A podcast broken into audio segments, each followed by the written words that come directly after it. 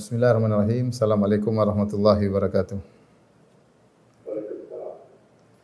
Alhamdulillahi ala ihsani wa syukru lahu ala taufiqihi wa amtinani wa asyhadu an la ilaha illallah wahdahu la syarika lahu ta'ziman li sya'ni wa asyhadu anna Muhammadan abduhu wa rasuluhu da'ila ridwani. Allahumma salli alaihi wa ala alihi wa ashabihi wa ikhwani. Uh, hadirin dan hadirat yang dirahmati oleh Allah Subhanahu wa taala, pada kesempatan kali ini kita akan bahas topik tentang akidah yang mengantarkan ke surga ya. Sebagaimana kita ketahui bahwasanya eh, amalan yang dituntut dari seorang hamba al-mukallaf yang dibebani dengan syariat oleh Allah Subhanahu wa taala ada beberapa amalan ya. Ada amalan hati, kemudian ada amalan eh, jawarih, anggota tubuh dan juga ada amalan lisan, juga ada amalan lisan uh, amalan jawarih sebagaimana seperti salat, kemudian uh, zakat, ya, puasa, haji, umrah dan yang lainnya. Amalan lisan secara umum seperti membaca Al-Qur'an, berzikir kepada Allah Subhanahu wa taala. Dan juga ada amalan hati. Amalan hati di antaranya adalah uh, i'tiqad yaitu keyakinan. Keyakinan uh, apa namanya? tentang Allah Subhanahu wa taala, tentang Allah itu ada, Allah Maha Kuasa dan yang lainnya. Demikian juga keyakinan tentang uh, rukun iman secara secara umum. Keyakinan secara umum tentang rukun iman itu iman kepada Allah, iman kepada uh, malaikat, iman kepada kitab-kitab, iman kepada para rasul, uh, iman kepada hari kiamat dan iman kepada uh, takdir. Itulah yang secara umum adalah materi daripada akidah. Jadi uh, saya boleh tulis uh, amal yang dituntut oleh seorang hamba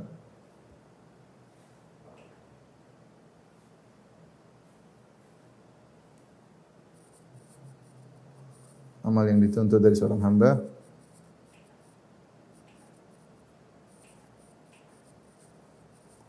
Ada tiga ya. Dan ini adalah akidah al-sunnah jamaah yaitu amal anggota tubuh ya. kemudian ada amal hati. Kemudian ada amal lisan. Amal anggota tubuh seperti misalnya uh, haji umrah ya, salat, zakat dan lain-lain. Amalan lisan contohnya seperti zikir, baca Al-Qur'an, tilawah, berkata-kata baik, amar ma'ruf nahi mungkar, ya. amar ma'ruf misalnya. Nahi mungkar. Ya dan lain-lainnya. Termasuk uh, amal lisan adalah di antaranya adalah tulisan. Ya. Uh, ada pun amalan hati ini banyak di antaranya adalah akidah yang benar ya. Akidah yang benar. Nah, akidah ini secara umum adalah terkait dengan rukun iman. Terkait rukun iman. Sebagaimana yang sudah kita hafal semuanya, rukun iman adalah iman kepada Allah. Itu iman beriman pada yang pertama Allah, kemudian dua malaikat, kemudian ketiga adalah kitab-kitab suci, yang keempat adalah para rasul. Yang kelima adalah hari akhir. Sedangkan yang keenam adalah takdir. Nah, terkait dengan iman kepada uh, enam perkara ini disebut dengan rukun iman ya. Rukun iman. Sebagaimana kita ketahui ada pemahaman-pemahaman yang benar terkait terkait rukun iman, ada pemahaman yang salah. Ya. Ada pemahaman yang benar yang mengantarkan seorang kepada surga dan ada pemahaman yang keliru tentang rukun iman. Ini semua sudah saya bahas dalam uh, kitab yang saya tulis yaitu Syarah Rinci Rukun Iman. Saya jelaskan bagaimana pemahaman yang benar dan bagaimana pemahaman yang salah. Pemahaman yang benar tentu mengantarkan kepada surga Allah Subhanahu wa taala. Itu akidah yang dituntut dari kita. Ya. Allah berfirman, "Aminu billahi wa rasulih." Berimanlah kepada Allah Rasulnya. Tentu dengan iman yang benar. Bukan iman yang yang keliru ya. I'lamu Allah mengatakan ketahuilah ya. Lita'lamu anna Allah ala kulli syai'in qadir agar kalian mengetahui Allah adalah maha kuasa atas segala sesuatu wa anna Allah qad ahata bi kulli syai'in ilma dan bahwasanya ilmu, ilmu Allah meliputi segala sesuatu. Ternyata Allah menyuruh kita meyakini bahwasanya Allah ilmu Allah meliputi segala sesuatu. Ternyata ada penyimpangan yang keliru yang mengatakan bahwasanya Allah tidak mengetahui seluruhnya. Allah hanya mengetahui makhluk secara global, tidak secara detail dan macam-macamnya. Demikian juga masalah hari akhir, ada juga yang menyimpang. Kalau kita disuruh beriman bahwasanya manusia akan dibangkitkan e, jasad dan ruhnya, maka sebagian orang ada yang meyakini yang dibangkitkan hanyalah ruhnya dan itu merupakan kekufuran. Ini contoh mereka bicara tentang rukun iman tapi keliru. Takdir pun demikian. Takdir kita beriman bahwasanya segala yang terjadi baik maupun buruk sudah ditakdirkan oleh Allah Subhanahu wa taala. Sementara sebagian orang mengatakan tidak. Yang baik saja yang ditakdirkan oleh Allah, yang buruk tidak ditakdirkan oleh Allah Subhanahu wa taala atau mengatakan Allah hanya mengetahui namun Allah tidak pernah mengeksekusi semua yang terjadi di alam semesta. Apalagi tentang Allah, orang mengatakan kami beriman kepada Allah namun ternyata uh, banyak di antara mereka yang masih melakukan kesyirikan, masih menyembah kepada selain Allah Subhanahu wa taala, uh, masih kesyirikan meyakini ada yang mengatur alam semesta selain Allah Subhanahu wa taala atau atau mendapatkan hak otonomi dari Allah Subhanahu wa taala untuk mengatur pantai selatan, untuk mengatur misalnya gunung selamat dan macam-macam. Ini menunjukkan bahwasanya iman kepada rukun iman ini ya, ada yang benar ya. Ada yang beriman dengan cara yang benar.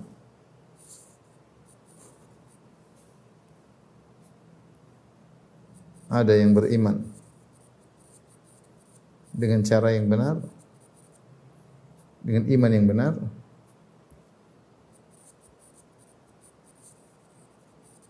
Itulah Ahlus Sunnah wal Jamaah dan ada yang beriman dengan iman yang salah.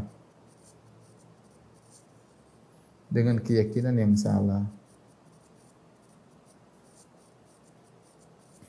Sama-sama mengaku rukun beriman kepada rukun iman, namun kenyataannya ketika kita teliti secara detail-detail ternyata berbeda-beda. Ada yang beriman kepada Allah Subhanahu wa taala ternyata dia masih menyembah selain Allah. Dia tidak mengesahkan Allah dalam penyembahan. Dan demikian juga kepada kitab suci, Rasul, hari akhir, takdir ya. Ini semua pasti ada iman yang benar, pasti ada iman yang salah. Nah, iman yang benar inilah yang mengantarkan kepada surga ya. Ini yang mengantarkan kepada surga. Akidah yang mengantarkan kepada surga. Kita kembali bahwasanya kita sebutkan tadi amal anggota tubuh amal manusia hamba ada tiga anggota tubuh, yang kedua amal lisan dan ketiga amal hati. Di antara amal amal anggota tubuh, amal lisan, amal hati, maka yang paling agung adalah amal hati. Amal hati, hati yang menjadi pusat perhatian paling utama ya. Ya makanya uh, dalam hadis kata Nabi SAW, Inna Allah la yanzuru ila ajsamikum wala ila suwarikum walakin yanzur ila qulubikum wa amalikum. Sungguhnya Allah tidak memandang kepada rupa kalian, paras kalian, tapi yang Allah lihat adalah uh, hati kalian, amal perbuatan uh, kalian. Rasul yang mengatakan Inna fil jasadi mudghatan mudghatan idza saluhal saluhal jasadu kullu wa idza wa idza saluhat salul jasadu kullu idza fadat fasadat fasad jasadu kullu ala wa qalb. Sungguhnya dalam tubuh manusia ada segumpal daging. Jika baik segumpal daging tersebut maka baik seluruh anggota tubuh, jika buruk maka buruk pula seluruhnya ketahuilah dia adalah kalbu. Jadi amalan hati adalah amalan yang paling afdal dibandingkan dengan amalan anggota tubuh maupun amal lisan. Oleh karenanya dalam sebagaimana kita ketika kita akan beramal soleh kita waspada, kita tidak sembarang beramal soleh, maka terlebih lagi akidah kita tidak boleh sembarang ber, berakidah. Kita nggak mau mungkin bikin ibadah-ibadah sendiri, eh, kita nggak bikin sholat sendiri, ada bikin sholat versi sendiri, tidak ada tidak ada contohnya kita tidak, tidak mau bikin. Ya. ya. Demikian juga tidak mau berzikir dengan zikir sendiri, amal lisan. Kita tidak mungkin lisan zikir, zikir dengan bikin metode zikir sendiri, ucapannya sendiri. Tidak, kita berusaha zikir dengan yang dicontohkan oleh Rasulullah SAW mengikuti Al-Quran dan Sunnah. Demikian juga kita nggak mungkin ibadah dengan cara ibadah sendiri. Nggak mungkin karena kita tahu tidak akan diterima oleh Allah Subhanahu Wa Taala. Misalnya sebagian orang yang sholat dua rakaat setelah uh, setelah sa'i.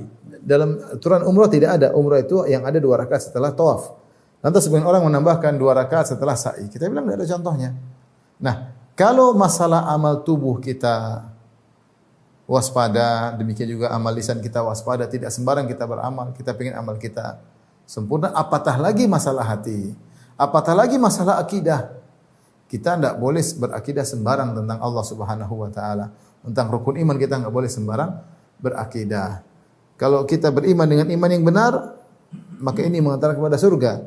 Adapun jika dengan keyakinan yang salah, maka ini mengantarkan ke neraka ke neraka. Nah ini yang pada ingin kita singgung pada kesempatan kali ini tentang bagaimana akidah yang benar. Ciri-cirinya apa sih akidah yang benar? Ciri-cirinya yang bisa mengantarkan kepada surga. Baik. Tapi kita lanjut. Ciri-ciri akidah yang benar.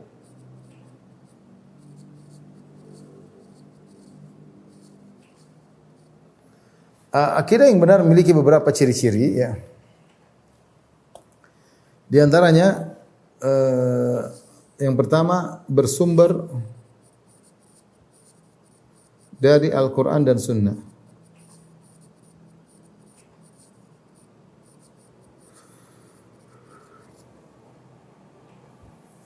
Pertama bersumber dari Al-Quran dan Sunnah, ya karena eh, akidah adalah perkara yang gaib dan sumber informasi kita tentang perkara yang gaib adalah Al-Quran dan Sunnah yang kita yakini kebenarannya.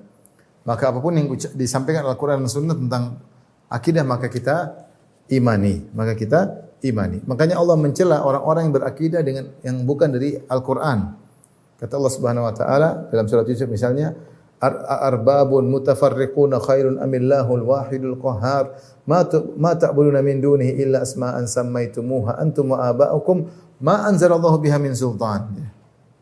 Allah Allah mencela tentang sembahan-sembahan Allah mengatakan ma ta'buduna min dunihi illa asma.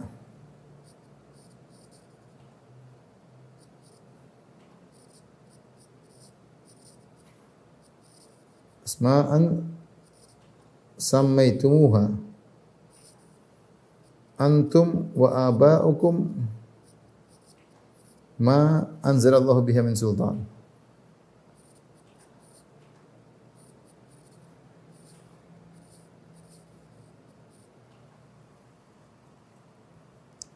Perhatikan kata Allah, apa yang kalian sembah? Ma ta'buduna min dunillah, yang kalian sembah selain Allah Subhanahu wa taala, tidak lain kecuali illa asma'an, hanya sekedar nama, sekedar nama, asma'an.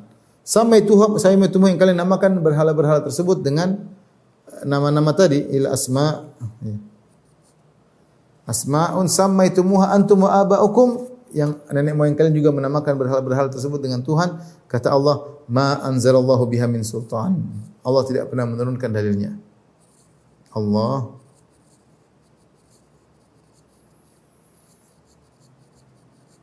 menurunkan dalilnya. Tentu demikian juga Nabi.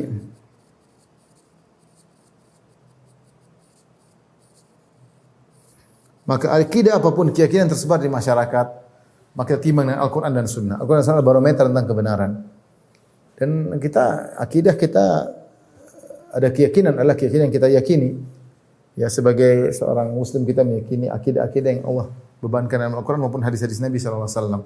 Kalau ternyata tidak pernah Allah ajarkan dalam Al-Quran dan demikian juga Nabi SAW tidak pernah menyinggung maka tidak boleh kita meyakini sembarangan.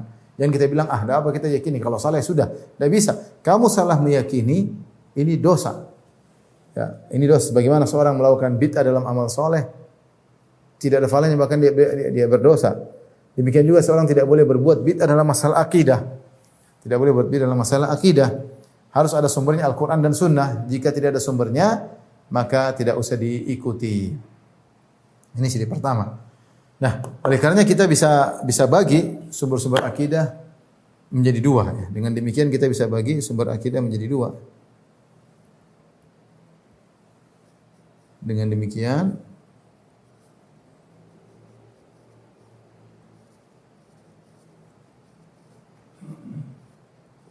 terbagi dua.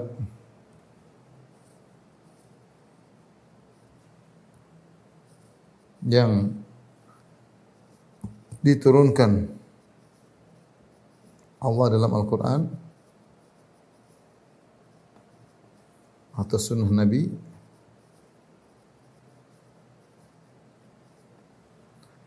eh, yang tidak yang karya karya uh, manusia atau jin bukan dari Allah. Maka ini sebenarnya logika sangat sederhana. Kalau ada orang mengatakan begini begini itu mana dalilnya? Al-Quran maupun Sunnah mana dalilnya? Kalau ada kita terima, kalau enggak kita tidak terima. Karena akidah ini terbatas. Kita sebagaimana enggak boleh sembarang beribadah, kita juga enggak boleh sembarang berakidah.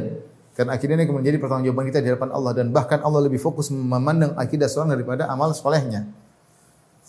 Jadi ciri akidah yang benar yang pertama bersumber dari Al-Quran dan As-Sunnah.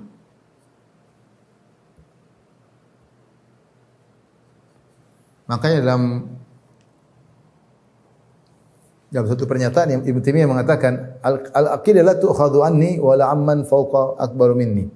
Akidah tidak diambil dariku dan juga tidak diambil dari orang yang lebih hebat daripada aku, tetapi tu'khadhu minal kitab wa sunnah, diambil dari kitab dan sunnah. Wa ma ajma'a alai as-salaful ummah dan apa yang disepakati oleh para salaf. Dari sini kita kembali kepada ciri yang kedua. Akidah tersebut akidah salaf.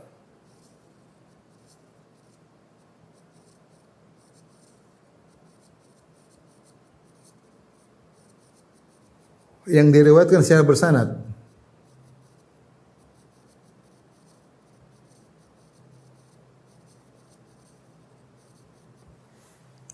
Jadi akidah yang mau kita pelajari itu dia kembali kepada sanatnya sampai kepada para ulama salaf. Sebenarnya mengumpulkan perkataan para ulama salaf tentang akidah. Seperti yang diriwayatkan dari banyak uh, salaf ya, sampai dikumpulkan dalam buku-buku yang banyak ya. Seperti dari akidahnya Umar bin Abdul Aziz, akidahnya Abu Amr al-Auza'i, akidahnya Abu, Abu Abdullah Sufyan bin Said As-Sauri, akidahnya Ibnu Mubarak, akidahnya Malik bin Anas, akidah Ibnu Mubarak, akidah Muhammad bin Zaid, akidah Sufyan bin Unainah, i'tiqad Muhammad bin Idris Asy-Syafi'i dan seterusnya. Ini semua sampai pada uh, Muhammad bin Syafi'i, i'tiqad salaf kama hakahu Abdullah bin Zubair Al-Humaidi yang dinukil oleh Abdul Al-Humaidi, i'tiqad salaf kama hakahu Al-Qasim bin Salam, akidah salaf dinukil oleh Qasim bin Salam dan seterusnya sampai akidah Imam Ahmad bin Hambal maka uh, kita tahu bahwasanya akidah tersebut sampai kepada kita dengan sanad, dengan sanad. Nah, kalau kita tahu akidah kita adalah akidah para imatu salaf, itu adalah akidahnya Syafi'i, Imam Malik, Imam Ahmad, Abu Hanifah. Bahkan sebelumnya akidahnya Umar bin Aziz, akidahnya Thawri, akidahnya Ibnu Uyainah, akidahnya Malik, akidahnya uh, Ahmad bin Zaid dan seterusnya. Maka uh, kita tahu bahwasanya akidah akidah tersebut akidah yang benar yang pernah dijunjung tinggi oleh para salaf. Adapun akidah ahlul bidah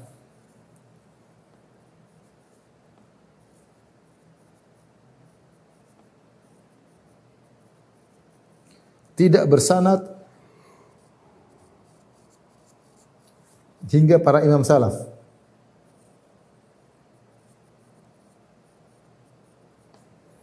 Justru kalau kita mau cek ternyata akidah akidah mereka kembali kepada tokoh Mu'tazilah, tokoh Jahmiyah, ya.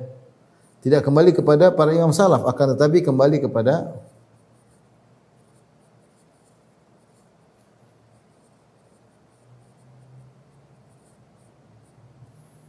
uh, akan tetapi kembali kepada uh, akidah khalaf seperti Jahmiyah,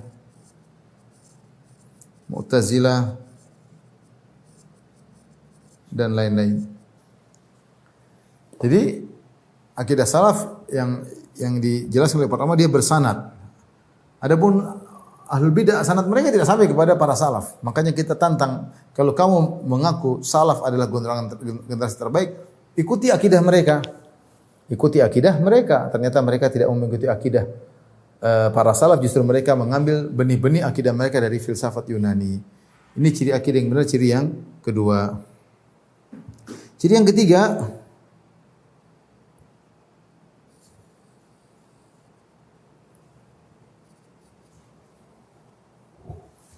akidah salaf bersih dari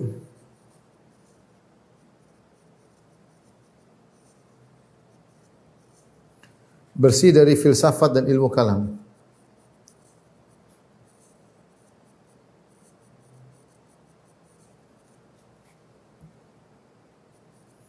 Sehingga mudah dipahami.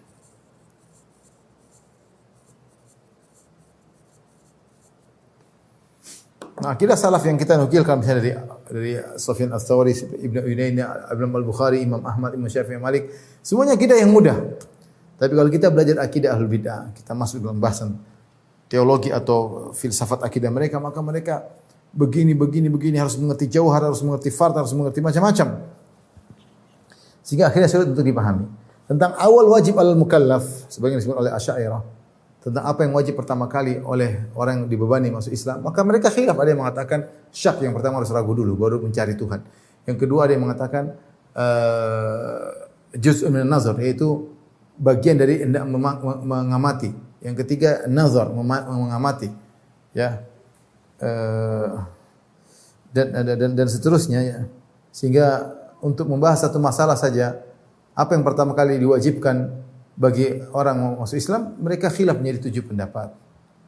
Ada yang mengatakan nazar, ada juz'un nazar, ada yang mengatakan qasdun nazar, ya. Macam-macam ya.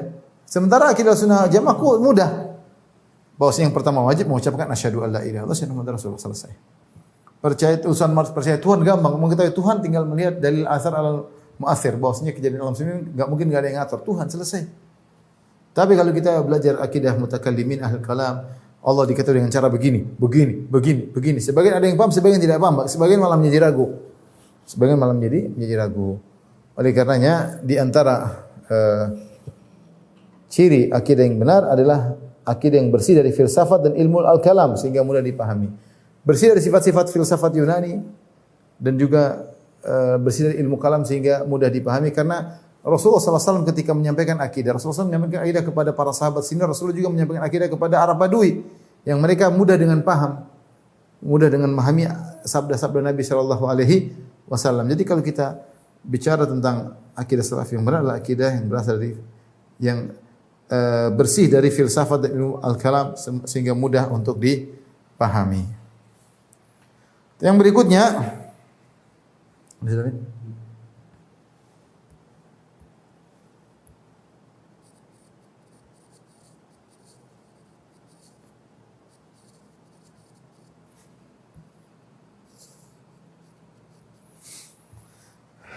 Yang kelima, uh, makanya ketika apa, eh, apa namanya, uh, ketika Ibnu Jauzi menyebut tentang akidah, sebagian khalaf yang mengatakan kalau engkau ingin mengetahui tentang Tuhan, engkau harus mengerti apa itu jauhar, apa itu al-arad. Kemudian setelah kau mengetahui, kau akan mengetahui bahwasanya Tuhan tidak menerima jism. Jauhar bertemu dengan jauhar maka menjadi jism. Ini istilah-istilah yang aneh. Maka Ibnu Jauzi menyebutkan dalam talbis iblis ada yang bertanya kepada seorang, apakah kau ridho agamamu seperti agamanya Abu Bakar dan Umar? Jadi tentu ridho. Siapa yang tidak ingin agamanya seperti Abu Bakar dan Umar? Ketahuilah bahwasanya Abu Bakar dan Umar tidak apakah beliau berdua mengerti tentang jauhar dan arat? Kata dia tentu tidak tahu. Nah, kalau mereka tidak tahu, maka kau juga tidak harus tahu ya. Kau bisa mengikuti akidah mereka dengan dengan mudahnya. Sehingga akidah para salaf dulu bersih daripada ilmu-ilmu Yunani, filsafat Yunani dan mereka menerima hadis-hadis Nabi dengan lapang dada dan mudah untuk dipahami. Kemudian yang kelima,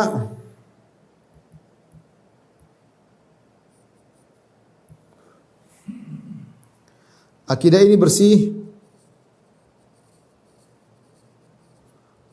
tidak tercampur dengan ajaran agama yang lain.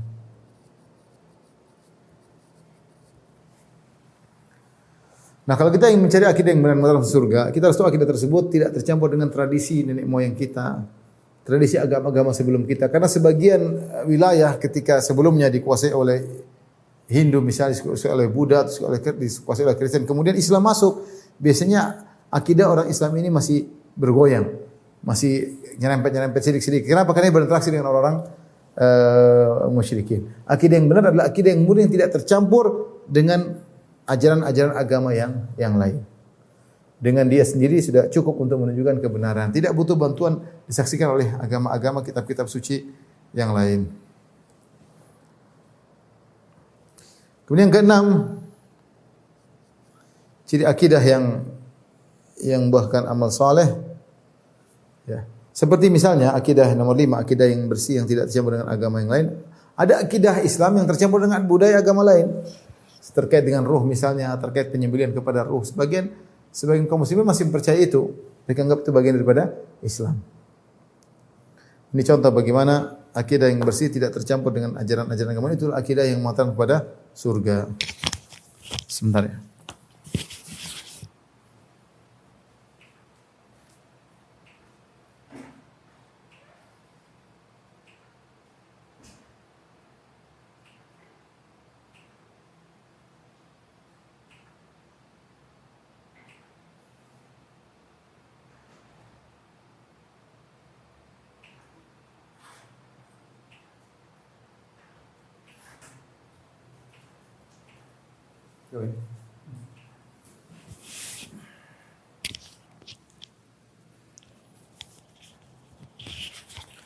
Kita lanjutkan. Jadi akidah yang yang mengantar kepada surga yang bersih yang tidak tercampur dengan agama-agama yang lainnya.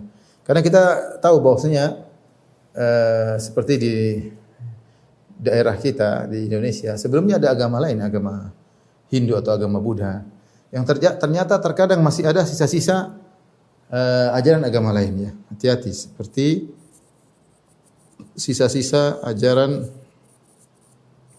agama Hindu atau Buddha. Seperti apa? Seperti sajian-sajian. Sajian-sajian, terus uh, pengagungan arwah terhadap roh-roh dan lain-lain ya. Ya, ini agama kita kalau ingin akidahnya bersih jangan tercampur dengan sisa-sisa ajaran agama, harus bersih. Karena agama kita akidahnya sudah benar-benar sudah benar uh, apa namanya? lengkap dan sudah teratur dengan rapi, rangkaiannya sudah begitu rapi, tidak butuh dengan akidah agama yang seperti ada juga meyakini reinkarnasi. Terpengaruh dengan akidah uh, Hindu dan Buddha yang masih ada di sisa-sisa di tanah air kita ya. Dan juga banyak khurafat-khurafat, misalnya tatoyur-tatoyur. Tatoyur-tatoyur, kalau begini maka begini, kalau begini maka begini. Demikian juga khurafat-khurafat. Ya. Ini banyak dalam tradisi-tradisi uh, misalnya pernikahan ada keyakinan siapa yang nginjak telur kalau begini harus pakai jangan kuning begini, ini filosofinya begini, macam-macam. Ini semua akidah tidak ada dalam Islam. Dibersihkan. Kalau ingin akidah yang lurus yang mengantarkan pada surga harus dibersihkan dari sisa-sisa ajaran agama yang terdahulu. Kemudian yang poin yang sangat penting uh, bahwasanya akidah yang mengantarkan kepada surga akidah yang benar adalah akidah yang membuahkan amal. Amal soleh. Bukan sekedar dipelajari sebagai wawasan. Sebagai wacana dan wawasan. Ini harus diperhatikan ya oleh karenanya, akidah yang benar harusnya menumbuhkan amal soleh yang baik. Makanya dalam hadis Rasulullah SAW menyebutkan tentang amal soleh. Misalnya Rasulullah SAW mengatakan, "Wala yajtami uh, wal iman fi qalbi abdin abada." Tidak akan berkumpul antara iman dan pelit dalam hati seorang hamba selama-lamanya. Artinya kalau orang beriman harusnya tidak pelit, harusnya tidak pelit. Kalau dia beriman dengan iman yang benar, harusnya dia tidak pelit. Kalau dia pelit berarti imannya bermasalah. Imannya bermasalah. Akidah tersebut yang dia miliki ternyata tidak tidak membuat dia masih tetap membuat dia pelit berarti akidahnya tidak tidak ya, tidak tidak kokoh. Akidahnya tidak kokoh. Contoh lagi seperti Rasulullah SAW bersabda, "Man kana yu'minu billahi wal yawmil akhir falyakul khairan aw liyasmut." Siapa yang beriman kepada Allah dan hari akhirat, maka hendaknya dia berkata yang baik atau dia diam. Kalau ada orang masih ceplas-ceplas ngomongnya, tuduh sembarang sini cari masalah, ini dia berarti imannya kepada hari akhirat kurang. Karena Rasulullah berkata, "Man kana yu'minu billahi wal yawmil akhir." Siapa yang beriman kepada Allah hari akhirat, harusnya dia berkata yang baik atau dia diam. Ketika dia tidak bisa mengontrol lisannya, bicara seenaknya, duduk sana sembarang, duduk sini sembarang, menunjukkan akidah tentang hari akhirat kurang. Hari akhirat kurang. Karena akidahnya ternyata tidak menumbuhkan amal soleh. Akidah yang benar, akidah yang membuahkan amal soleh. Rasulullah SAW pernah bersabda dalam satu hadis, uh, kata Rasulullah SAW, Innakum satarawna rabbakum ayanan yaumal qiyamah iyanan kama kama tarawna al-qamar fi lailatul badr. Sungguhnya kalian benar-benar akan melihat Allah pada hari kiamat. Dengan mata kepala kalian, iyanan langsung berhadapan-hadapan. Muayana, lihat langsung. Ya. Uh, kama tarawna al-qamar sebagaimana kalian melihat rembulan di malam bulan purnama. Jelas benderang bulan tersebut dilihat secara jelas benderang. Kalian akan melihat Allah seperti itu. Setelah itu Rasulullah SAW mengatakan, "Fa ini sata'tum alla tuglabu ala salatin qabla tulu'i syamsi wa qabla ghurubiha faf'alu." Nah, karenanya jika kalian meyakini akan melihat Allah pada hari kiamat kelak, jika kalian mampu untuk ketidak, tidak ketinggalan salat sebelum terbit uh, matahari yaitu salat fajar, lakukanlah dan jika kau mampu tidak ketiduran dari uh, salat asar maka lakukanlah. Itu Rasulullah SAW mengatakan konsekuensi dari uh, meyakini bisa melihat wajah Allah yaitu jangan ketinggalan salat. Ya, ini contoh-contohnya tadi. Konsekuensi beriman maka tidak pelit. Kalau dia masih pelit berarti imannya tidak bermasalah. Contoh lagi, konsekuensi beriman kepada hari akhirat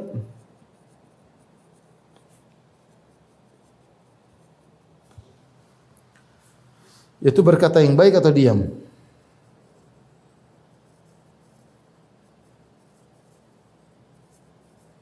Ini contoh.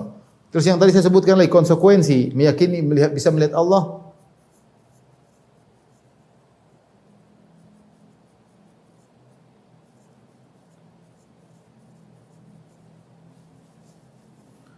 Ma, uh, yakin bisa melihat Allah pada hari kiamat, maka maka jangan ketinggalan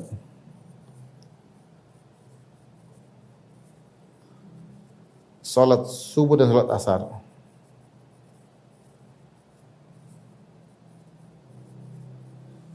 Makanya Rasulullah SAW mengatakan, mengatakan tadi, kalian akan melihat Allah dengan terang-terang mata kepala kalian jika kalian mampu untuk tidak ketiduran salat subuh dan tidak ketiduran salat asar maka lakukanlah. Ini konsekuensi akidah. Akidah yang benar dan membuahkan membuahkan amal soleh. Nah, banyak orang belajar akidah tapi tidak menjadi tidak menjadi tidak masuk dalam hati sekedar wawasan. Contoh lagi, ya. jika beriman kepada takdir misalnya,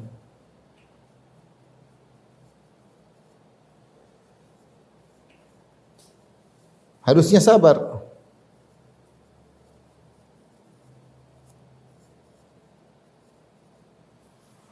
Uh, kalau kita beriman takdir bahwasanya semua telah ditetapkan oleh Allah Subhanahu wa taala, harusnya kita sabar harusnya. Ya. Harusnya pun kita berani karena semua sudah ditakdirkan. Nasib kita tadi nyawa kita ditakdirkan oleh Allah Subhanahu wa taala. Kapan matinya hanya Allah yang tahu. Demikian juga eh, kalau kita terkena musibah harusnya kita bersabar. Karena kita tahu semua dari sisi Allah Subhanahu wa taala. Ya. Ma asaba min musibatin illa bi idznillah. Wa may yu'min billahi yahdi qalbah. Siapa tidaklah musibah menimpa kecuali dengan izin Allah Subhanahu wa taala. Siapa yang beriman bahwasanya musibah tersebut karena takdir Allah, ya di qalba kami akan berikan tambahan keimanan kepadanya ya. Ini di antara maksud saya akidah yang buahkan amal soleh itulah akidah yang menyelamatkan. Adapun seorang belajar akidah, belajar khilaf-khilaf, belajar pendapat Mu'tazilah, pendapat Jahmiyah, tapi dia tidak tidak tapi dia malas beribadah, maka ini orang tidak dikatakan akidahnya benar. Justru kita mempelajari akidah ahlul bidah untuk kita bantah. Dan bukan berarti ketika kita sibuk bantah kita lupa untuk beribadah untuk diri kita sendiri. Jangan kita menjadi lilin yang bakar orang lain memberi terangan penerangan sementara kita sendiri kebakaran. Oleh karenanya akidah di antara akidah yang benar adalah akidah yang membuahkan amal soleh. Yang ketujuh, akidah yang uh, masukkan dalam surga adalah akidah yang bersih dari keraguan.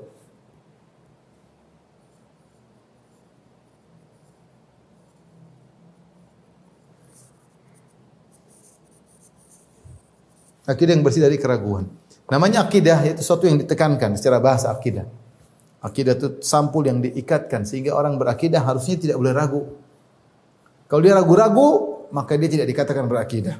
maka tinggalkan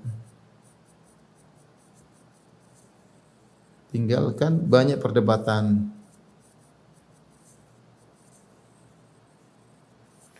Karena kalau kita salah berdebat, kita akan berdebat dengan uh, dengan Asy'ariyah dan Jahmiyah sehingga akhirnya kita melerabu dengan akidah kita. Ini jadi masalah besar. Terkadang setan untuk mengeluarkan seorang dari Islam tidak harus orang itu pindah agama, tapi ketika setan buat dia ragu sudah cukup membuat orang itu bisa keluar dari Islam. Ya. Cukup buat dia ragu, ragu tentang ini, ragu tentang ini, ragu tentang ini, ragu tentang macam-macam, maka bisa mengeluarkan dia dari uh, dari lingkaran uh, Islam.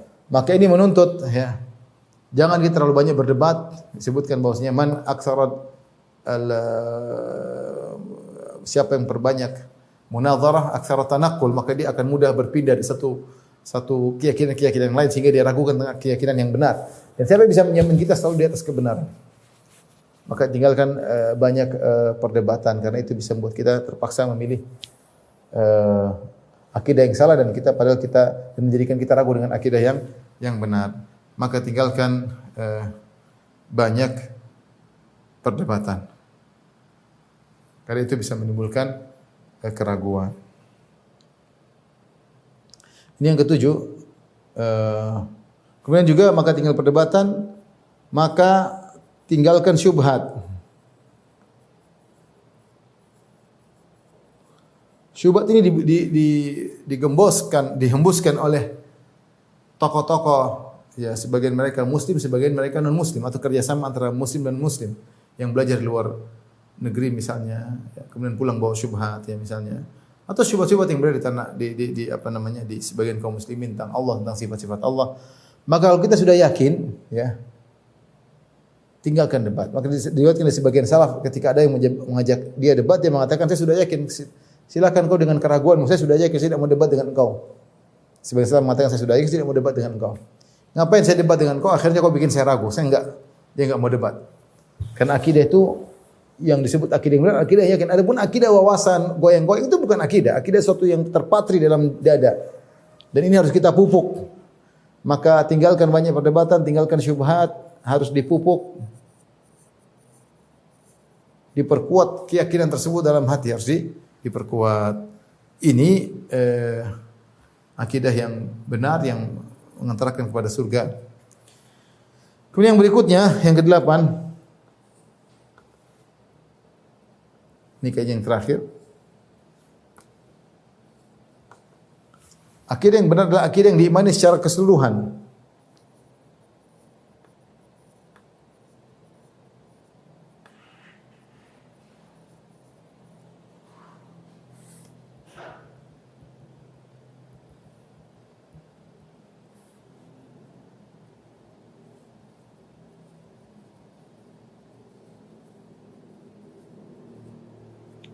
Nah, kalau kita beriman kepada rukun iman, kita harus imani semuanya. Enggak boleh ada rukun iman cuma lima, kemudian kita imani yang terakhir tidak imani. Tidak benar. Kata Allah Subhanahu wa taala, "Afatu'minuna bi ba'dil kitabi wa takfur wa takfurun bi ba'd." Fama jazaa'u ma yaf'alu dzalika illa khizyun fil hayatid dunya wa yaumal qiyamati radduna ila asyaddil.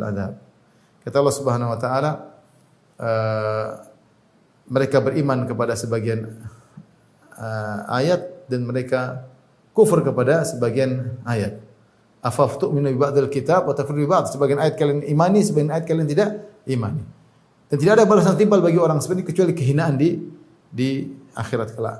Nah, kita ketika menerima akidah, kita harus terima ini benar-benar bersanad sampai kepada para salaf. Kita terima meskipun hati kita mungkin tidak pas, yakin ini akidah yang benar. Kita tidak boleh terima yang cocok aja ini oh cocok ini enggak cocok kita buang. Ini namanya orang kufur.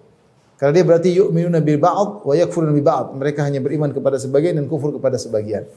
Ini yang kita khawatirkan ketika uh, menimpa seorang dia hanya memilih akidah yang sesuai dengan seleranya aja.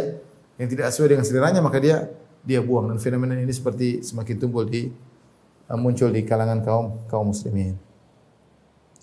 Ini mungkin 8 poin ikhwan dan akhwat yang rahmatillah subhanahu wa taala yang menjadikan uh, akidah yang benar yang mengatakan para surga punya ciri spesifik yang harus kita jaga. Di luar daripada ciri ini maka dia bukan akidah yang benar. Saya bacakan dari awal kita refresh kembali ya. Ciri akidah yang benar pertama bersumber Al-Qur'an dan Sunnah. Al-Quran dan dan Sunnah. Ya karena selain dari Al-Quran dan Sunnah itu hanya dibuat-buat, yakin-yakini, pamali-pamali, khurafat-khurafat, sebenarnya tidak ada. Maka kita harus bersumber Al-Quran dan uh, dan Al-Quran dan Sunnah. Jika ada akidah tidak dibangun Al-Quran dan Sunnah, maka tolak. Ada akidah bilang begini-begini, tidak tolak, tidak percaya. Kemudian yang kedua, akidah salaf tersebut diriwayatkan secara bersanad. Ya, dalam buku-buku banyak ya tentang riwayat akidah bersanad ya. Saya bisa sebutkan misalnya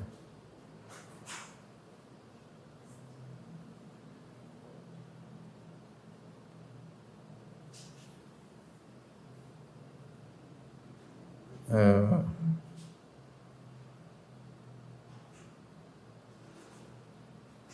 ini banyak ya seperti Kitabul Qadar Ibnu Wahab ya. Kemudian Usul Sunnah lil Humaidi. Ini kitab-kitab semua uh, bersanad akidah ini dicetak ya. Uh, kitab Kitab fil Iman karya Abu Ubaid Al-Qasim bin Salam. Kemudian Iman di Ibni Abi Syaibah ya. Banyak. Kemudian Usul Sunnah karya Imam Ahmad bin Hambal ini langsung karya Imam Ahmad bin Hambal. Kemudian ada kitabnya juga uh, anaknya As-Sunnah Ibni anaknya di Ibni anaknya Imam Ahmad yang juga meriwayatkan dari ayahnya Ya.